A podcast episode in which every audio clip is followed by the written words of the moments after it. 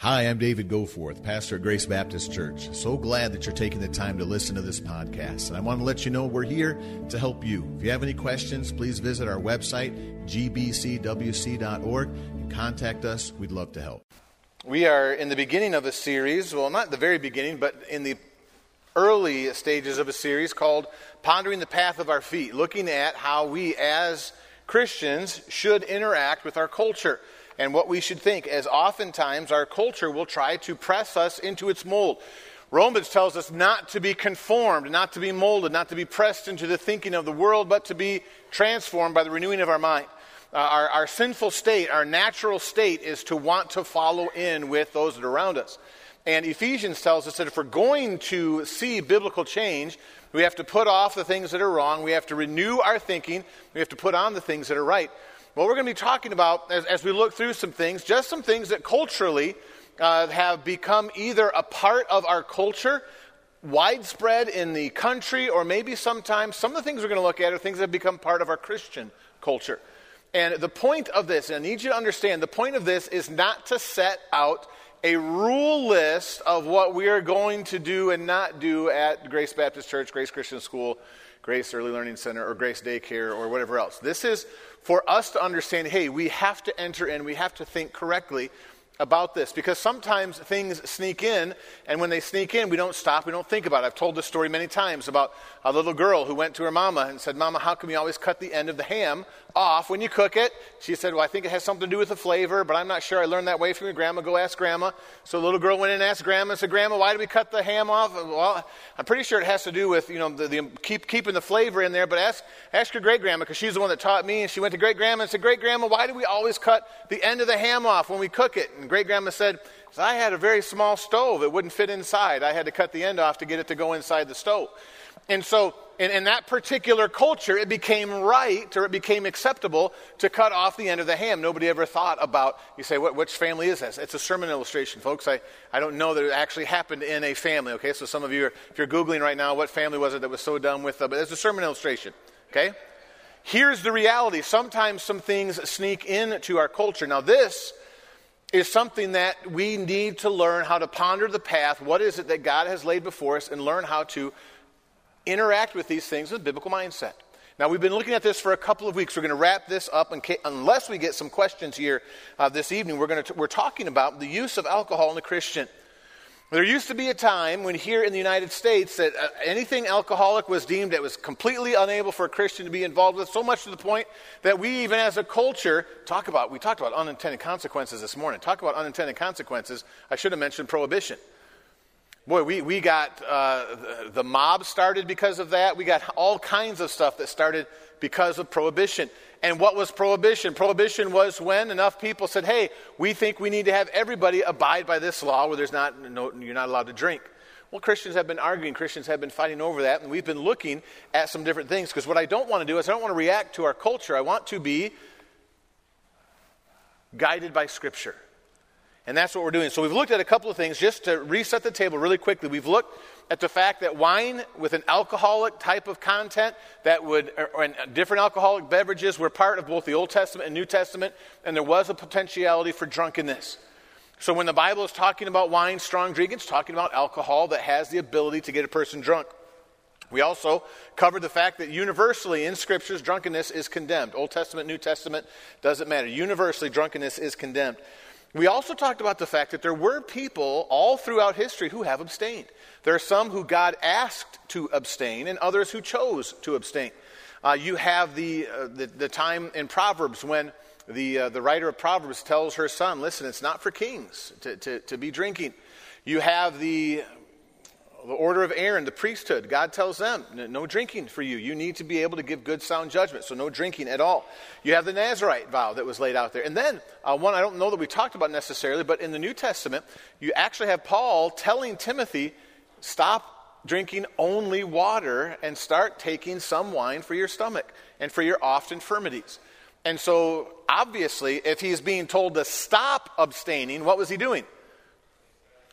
Okay, so do you follow the logic there? If Paul had to tell him, stop drinking only water and go ahead and drink some wine for your stomach's sake and for your oft infirmities, we know that, that Timothy was also abstaining as well. we also talked last week in, in, in detail and went into detail about I don't know if it was last week, maybe two weeks ago, actually, because last week was Mother's Day, right? So, two weeks ago, we talked about the fact that Jesus, when he created wine, he actually created wine. We cannot say that Jesus was the first manufacturer of Welch's grape juice. That it is the same wine that Paul says in Ephesians, be not drunk with wine. And that's the same word that was used there in, in Jesus' time. Now, we did explain that Jesus Christ would never have done anything sinful. And here's where the difficulty is. Okay? Alcoholic beverages are present in Scripture. And yet, there are some folks that will stand up and say, no, alcohol obviously has to be a sin because of this. And they'll actually, because of their super strong belief that anything alcoholic has to be a sin, they will actually go and try to help Scriptures out by reinterpreting Scriptures. And that is why there are sermons out there that talk about how Jesus Christ would not have created wine because Jesus would not have sinned, and wine is a sin. But understand, Jesus did. The Bible tells us he did. We do not want to stand over the Bible and say, well, we know that it has to be something different than what it says. That's where you get into big danger. And so we looked at that. Then the last thing that we looked at last week, and we have, we're going to finish up this week, the last thing we looked at a couple weeks ago was the difference between biblical alcohol and current alcohol. Why? Well, because simply because the same word is used does not mean it's the same thing. Okay? The Bible tells us that David danced before the Lord. The type of dancing that David did is nothing like the dancing that you would see in our culture today. Okay, there was no similarity between those two. David was not creating his own music video on an iPhone dancing before the Lord. He was not doing a TikTok before the Lord. Okay? Was he dancing? Yes. What did dancing mean? Dancing meant he was moving his body differently than perambulating through a crowd. Okay? He wasn't just walking. He wasn't just he was dancing. He was moving. It would have been completely different. This is not a message on dancing. I don't know that we are going to have a message on dancing, but the reality is that dancing was different. Okay? The idea that washing, okay? The Bible talks about washing and cleansing yourself. We know a lot more about washing today, and we wash completely differently than they washed back in Bible times. And I think most of you are thankful for that. Right? Okay? And so we, we understand, while there was washing and there, it's completely different. It's not the same thing. Weddings are completely different. Even, even though the Bible will talk about slaves and slavery, it's a completely different thing than what we think of in this culture when we think of antebellum slavery. And so we looked at alcohol. Now, a couple of things that we talked about. We talked about the difference in supply. Okay? The difference in supply, and I don't know if I mentioned this, but supply was often a problem in the ancient world uh, because of a number of different things, especially in the, in the Roman world when they were trying to um, continue to grow. There would be many times when the people in charge would either demand that either vineyards be ripped out or that grain fields be ripped out and vineyards be planted at different times because uh, the supply was much, much different back then. Nowadays, there is not a seasonal time to wine. There's not a seasonal time to um, beverages that, are, that have an alcoholic content. It is, it is freely available. So that's something that's a little bit different. The other thing that we talked about that's different is the strength. And this is, I've actually had some questions about this because people said, Pastor Goforth, I'm pretty sure that there was distillation back in the. So, so I, I said something I think misled a few folks. Listen, distillation in different forms has been around for a long time. But I think I explained things a little bit too quickly. And we ran through it to where we didn't understand what I was saying. While distillation was available for different things, and we think that they probably used some type of distillation for, for perfumes and some types of medicines, distillation for the purposes of alcohol did not show up until the 800s. Now, this is something where some people stand up and say, Well, Pastor I think that's your opinion. It's not really my opinion, it is standard historical research. Okay?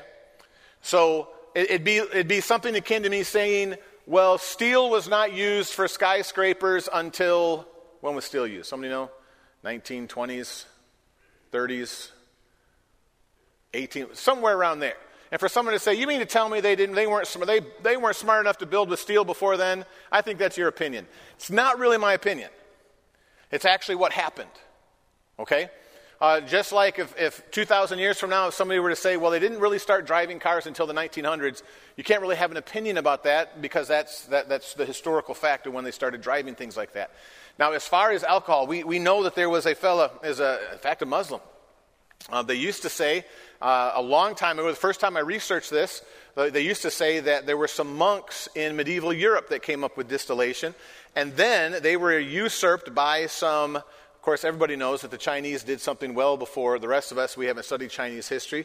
And then they recently uh, have found, and not that recently, but it's, it's become much more widely uh, available in documentation, that a Muslim in the 800s actually designed something for this express purpose of distilling alcohol. But the purpose of that was not to tell you that there's no distillation back then, and so wine was different. It was to tell you that alcohol was not distilled, and that's what we know from history. There was not a point in that. That had not become used yet. And the alcohol that was used was not the 40 proof, the 80 proof, the 120 proof, the 180 proof, the way that we distill it now, these strong drinks, they, they weren't available back then. And then we went on and we talked about the way that alcohol, that wine and strong drink was actually made. And we talked about some of the, and this again, this is not a Baptist history. The, these are people from like Pliny the Elder, Plutarch, um, not Baptist as far as I know either one of those guys, just reporting, hey, this is how wine was done. Now, here's the interesting thing. I don't think that I brought this out, but one of the things that was true about wine back in Roman times was that when they were mixing it with water, often they would also mix it with a certain amount of salt water, which tells you how good the wine was because they were improving it by adding seawater. Is there any drink any drink that you've ever taken a sip of and gone, you know what this needs? Somebody run down to the coast, get me a gallon of salt water. Well, I, I think I have found something that, and that is that's what they did. It, it actually, um, uh, one one source that I looked into um, basically said that it was unpalatable uh, because one of the things that they did, and one of the reasons why it was unpalatable, is one of the ways that they would let it ferment, is they would take the juice and they would stomp on the juice.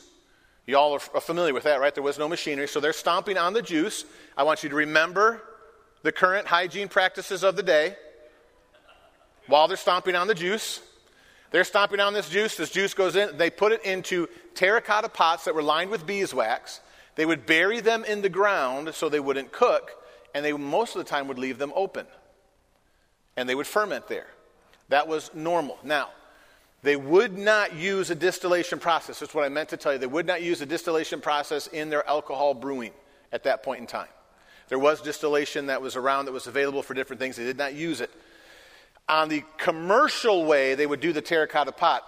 At the home, if you had a vineyard, you would have a certain time of year when you would be able to get your grapes. They usually would not crush them by the feet. They would store them, store the actual grapes in terracotta pots until it was time to make the wine. They would crush it and they would make it right then. The big thing that you need to understand is that the typical serving of wine was mixed with water. Significant amounts of water. Plutarch and Pliny and Homer. Homer tells us that it was mixed 20 to 1. Listen, if you took any alcoholic drink today and mixed it with 20 parts water to one part of that drink, I don't, I don't think you'd have a marketing tool for success there. I don't think you'd have a lot of people that show up and say, wait, that is whatever percent alcohol, let me have some of that. That's what Homer said. Now, Homer, um, Plutarch said, uh, Plutarch, Pliny, we talked about different ways of making, uh, of making alcohol. I don't remember, I don't think Pliny ever act, actually spoke about specific amounts, but 8 to 1, 10 to 1. It was considered barbaric to mix it 1 to 1. And actually, I think it was Plutarch that said if you drank it unmixed, that was basically like drinking poison. Now, here's the interesting thing is you're starting to hear the word poison being used in medical studies when talking about the effects of alcohol on the body you're starting to hear that word poison being used. Okay? Now, here's the purpose in, in, in stating that. It's not, I'm, some, I think some folks maybe, okay, so Pastor Goforth, you're teaching this, but now you're backing up and you're going back to the old Baptist way of no. I'm trying to help you understand why Jesus could create something where he could support the idea of do not be drunk with wine and still create wine because it was a much, much, much more difficult thing to get drunk with wine. And we gave you a couple of biblical examples from that. We talked about how when the apostles came and they were speaking on the day of Pentecost, you know what one of the first things that people said? They heard people talking in different tongues. Somebody said, What? They're drunk. And the answer from Peter was, It's too early. They can't be drunk. Which meant it took some time. And nobody in the crowd responded with, Well, it's too early if they drink that 20 to 1, but if they're doing the unmixed, I think they could get there. Because it just it was not it was not a factor. Why am I saying that? Well, because you have to understand what we believe as a church. We have taken the official position of taking the cautious position of abstinence, but I want to make sure you understand what that means. Okay? We do not believe that Jesus was a sinner because Jesus drank wine. The wine that Jesus drank, the wine that Paul drank, the wine that Peter drank, the wine that Paul told Timothy to drink, did it have alcoholic content in it? Yes. Was it possible to get drunk on? Yes. What is easily? No. You had to work at it. And if you say, well, that is two faced, well, then understand it's just as two faced for God to provide somebody with food and tell them not to be gluttonous. Can you be gluttonous with food?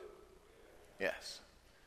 And I would, I would challenge you a couple of times. I would challenge, if, if you're with folks that say, hey, I'm a Christian, I think you ought to, I think you ought to sit down and explain to them, hey, here's my philosophy. If you're, if you're going to drink Bible wine in the Bible way, I, I don't think that it would be a problem.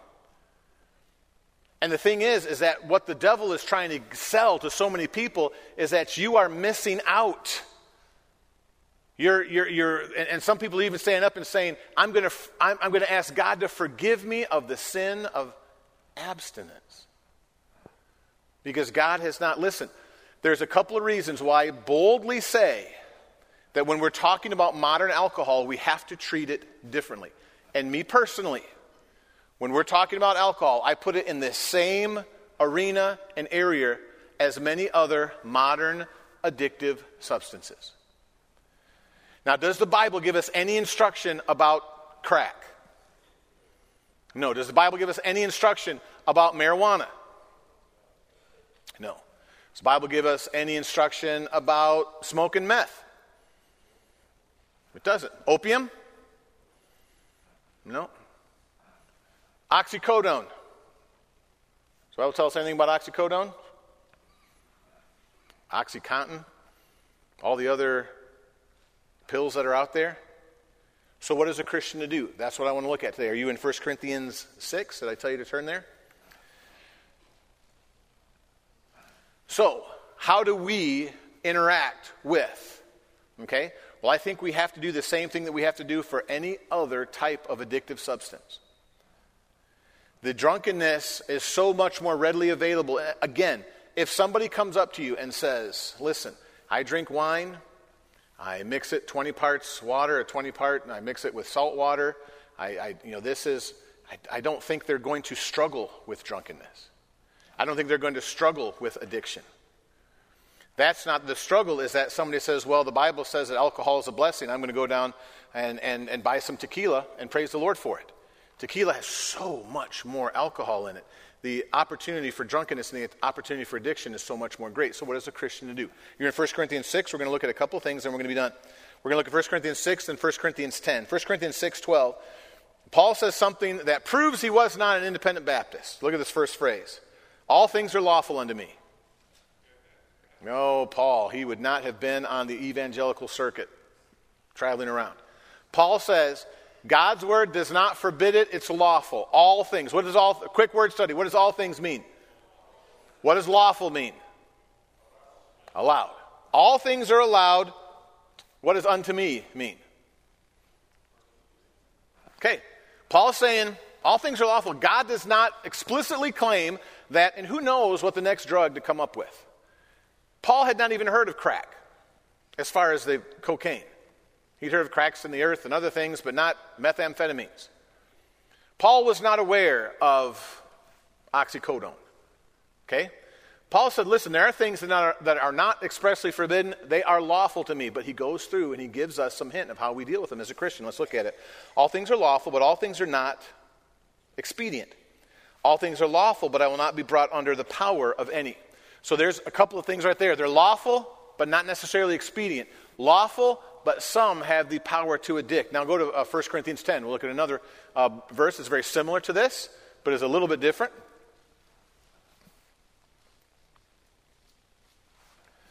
All things are lawful, but all things are not expedient. This is 1 Corinthians 10 23. I'm sorry, verse 23.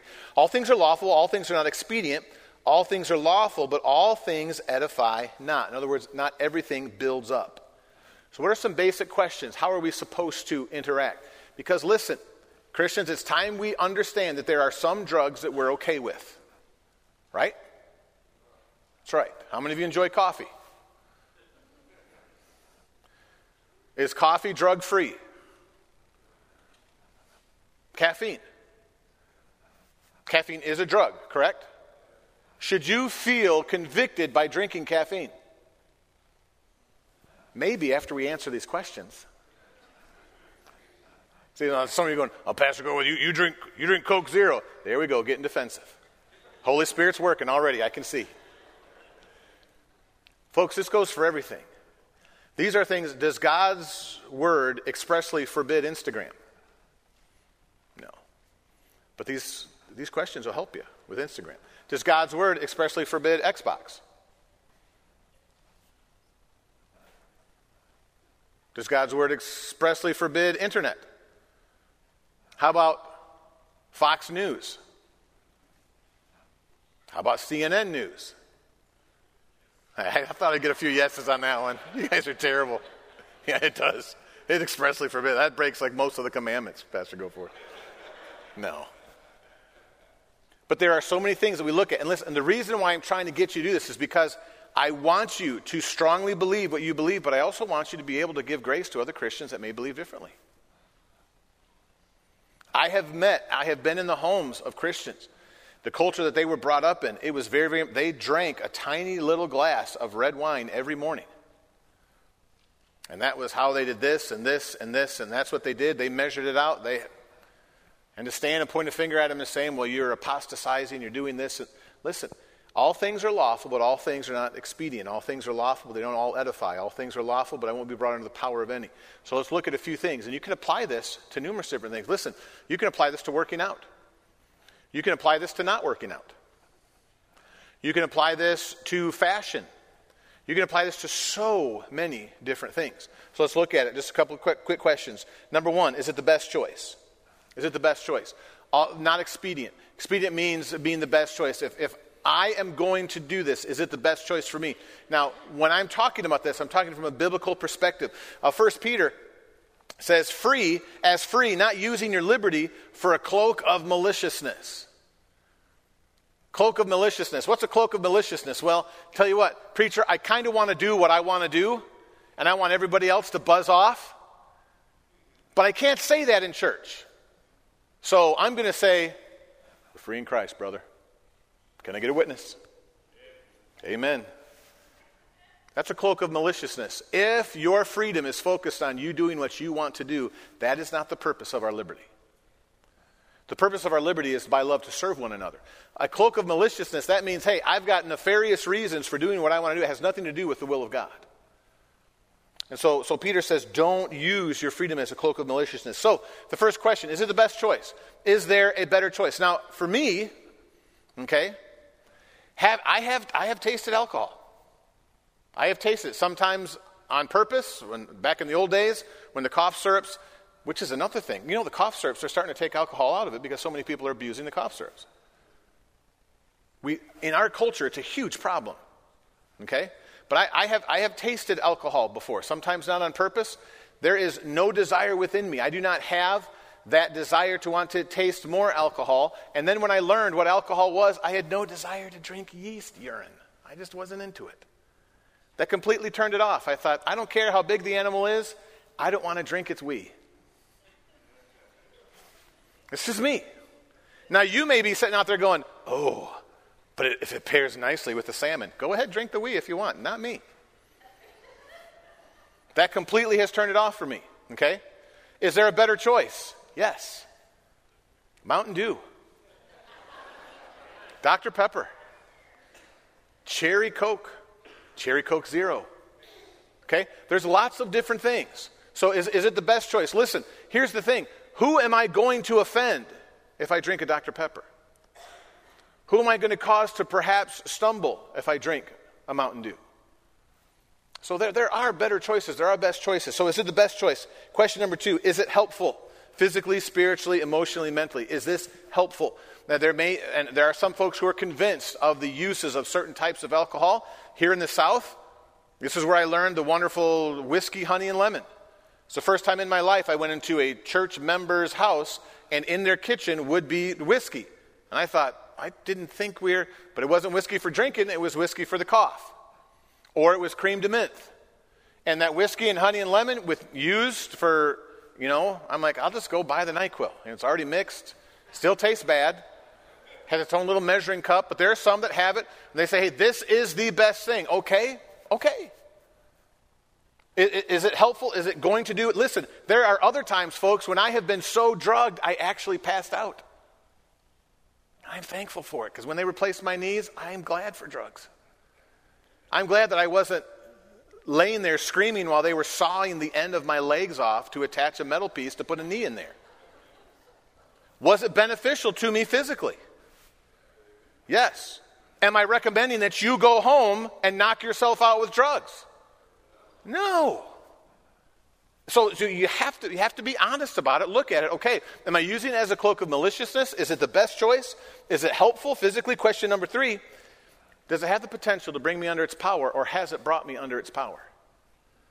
And I would seriously challenge with everything, because there are some things that we get addicted to, whether it be Fox News, whether it be caffeine, whether it be this, that, or the other. There are numerous times, I know that I kid about drinking Coke Zero and different things like that, but there will be numerous times when I will just stop to make sure that it hasn't gotten any power over me. The only power that I can tell that Coke Zero still has over me is that I cannot eat pizza and drink water. That seems like a sin. Gotta have some type of carbonated beverage. Okay? That, that, I mean, sweet tea and pizza. No. Okay? And there are some folks that say, you, and I love here in the South, they say, you shouldn't drink soda, it's got too much sugar. Have y'all seen how you make your tea? Okay? I've seen people boil sugar down and serve it. And they, they some sweet tea, oh, needs a little bit more sugar. Uh, unbelievable, okay? But does it have the power? And listen, here, here's the thing, and I would, I would honestly challenge you in all the different areas. Is there something that has brought me under its power? Some of you just need to put Instagram away. You need to put all your social media away, not because social media is a sin, but because it has brought you under its power. Some of you cannot tell yourself when to stop scrolling. Of you go, well, I don't have any social media. Well, you're the ones that get on YouTube and end up watching cats play the piano because you can't stop either. and you've got to learn listen, this has me under its power. I've got to stop. Listen, I've got televisions in my house. I've got, I've got two televisions up here. Teenagers' televisions are things we used to have in our house that was the only way we could watch entertainment. Now we can watch it with this stuff. I'm not saying get rid of this, but some of you may be so addicted to this, you may need to put it away just to make sure that you're not brought under its power. That it's not what drives you. That it's not what wakes you up in the morning. That it's not what gets you going.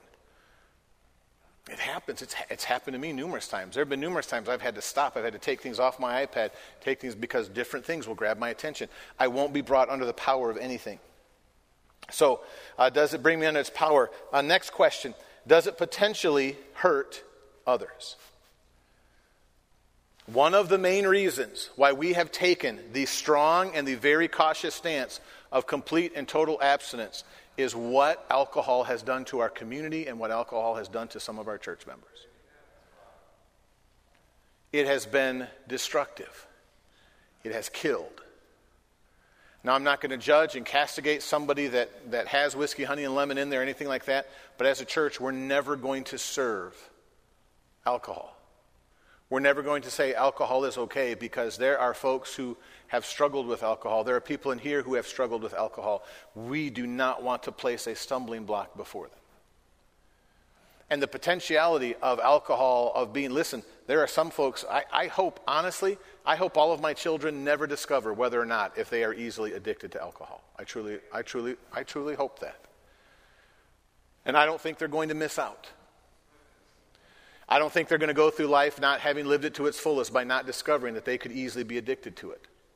And so we, we want to make sure, hey, could it potentially hurt others? Galatians 5.13 says, Brethren, you've been called unto liberty, only use not liberty for an occasion to the flesh, but by love serve one another. Paul says we've been given liberty, but don't use it to serve yourself. Use it to serve others. Use it to minister to others.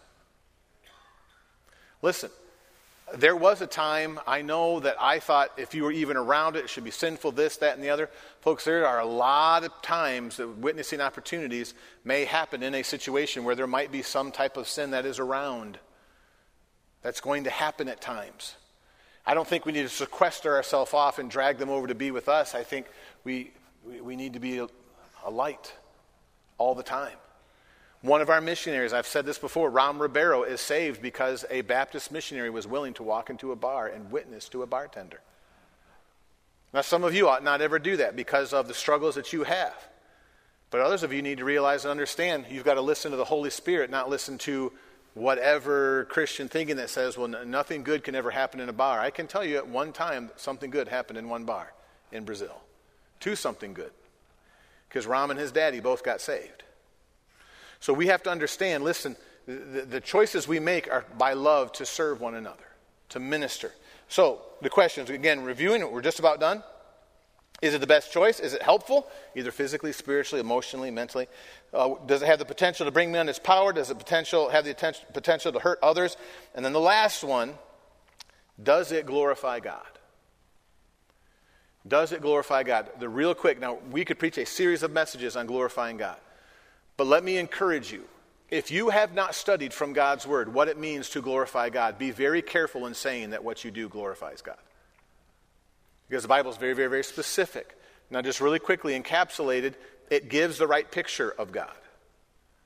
It gives the right picture of God. It makes other people look at you and get the right picture of who your God is. So it gives the right picture of God and it gives all the attention to Him. Now, that's not a long study, that's just a quick thing.